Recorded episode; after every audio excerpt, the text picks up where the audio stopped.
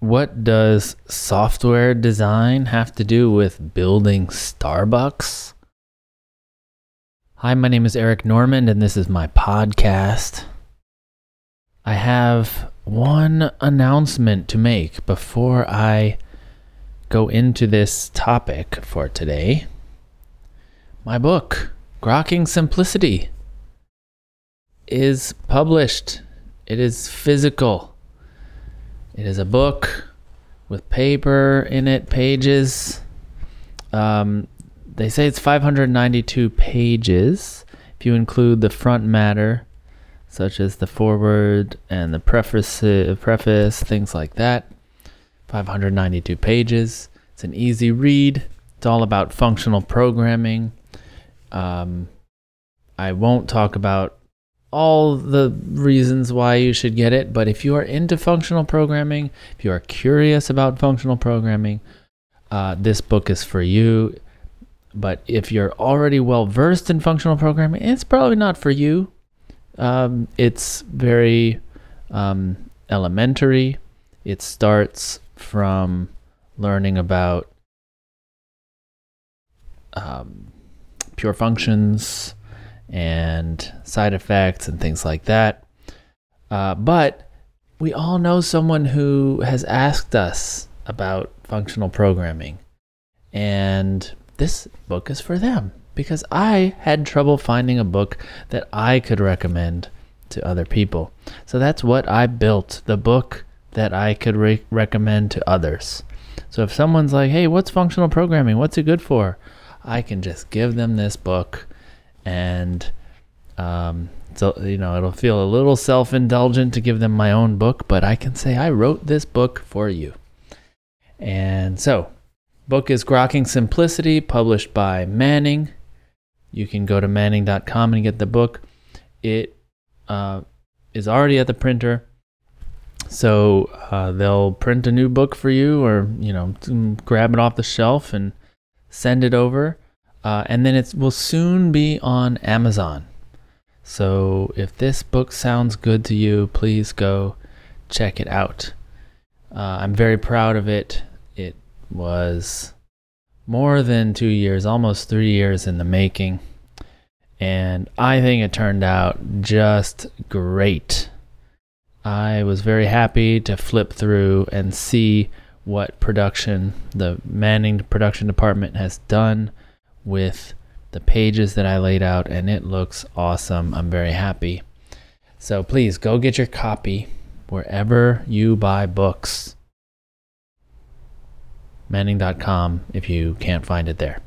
Okay, so that was my little plug. Uh, now we're going to get into the real topic. So, when we do domain modeling, there's an easy part and a hard part.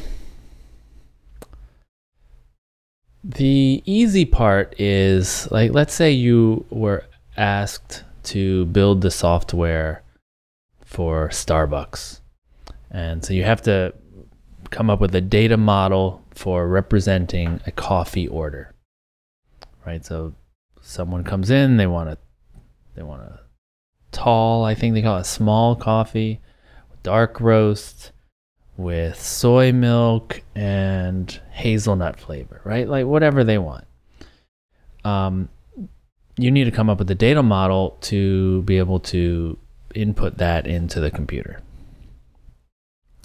Um, that is pretty straightforward. I think most programmers could figure something out, but it's, you know, they might come up with different ways of modeling it.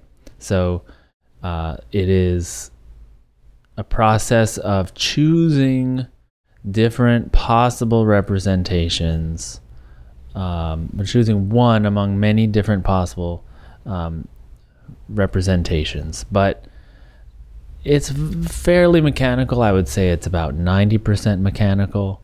You could come up with, you know, you yourself as one programmer could come up with you know dozens and dozens of different ways of representing that same coffee and so you have to kind of find one that works well and also you know, fits other stuff, other requirements like the kind of database you're going to store it in, and the other stuff you might want to do with that order.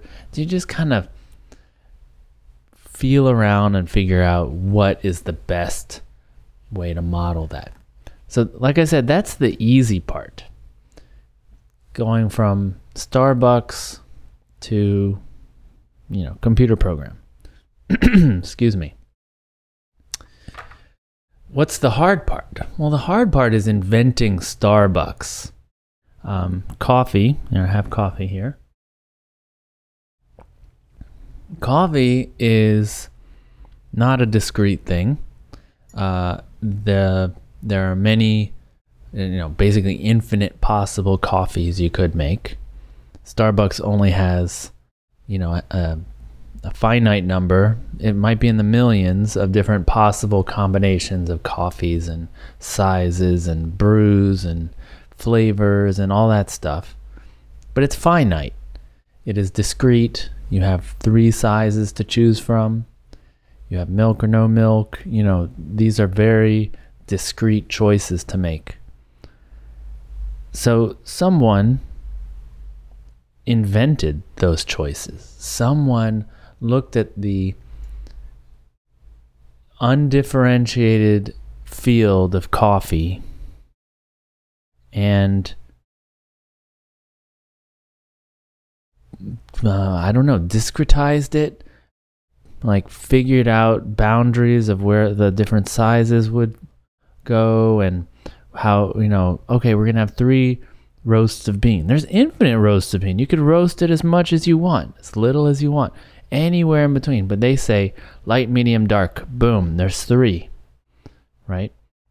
So they have invented this form of coffee making. A different company could make a different form, right? A different domain, different model of how to make coffee. So that is that is the hard part is you as a let's say a, a, software designer as a programmer are asked to enter this undifferentiated field i often talk about making rocket rocketry software software to help manage building rockets something like that this is undifferentiated. And and you know, there are people doing rocketry, but they're experts. They have not broken it down into there are 12 kinds of rockets. You know, they they they have not classified things into such discrete buckets. Maybe they have. I'm just, I don't know anything about rocketry. Maybe that's a bad example. Um, you know, another example might be a restaurant, right? Where food, you could mix anything together in any amounts, cook it for different ways and different amounts of time. But a chef invents a recipe and somehow has to take this refrigerator full of food and a kitchen full of cooking equipment and turn it into a discrete thing.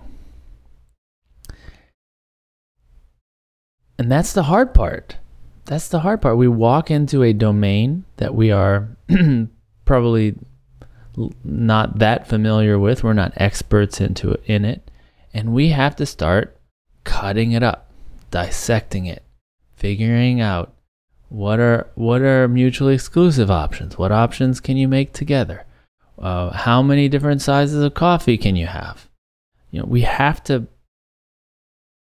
basically um, build a model first before we can write software for it. Uh, so, um, I don't know. That's what I wanted to talk about. That there's, I, I think that there's a pretty mechanical uh, learnable set of skills that would get you to uh, be able to take go from model is developed already. We have Starbucks now. Write software for it. I think that that that's a pretty doable thing. The hard part is that other half, which is way bigger than half, but uh, that's how I've cut it in into two.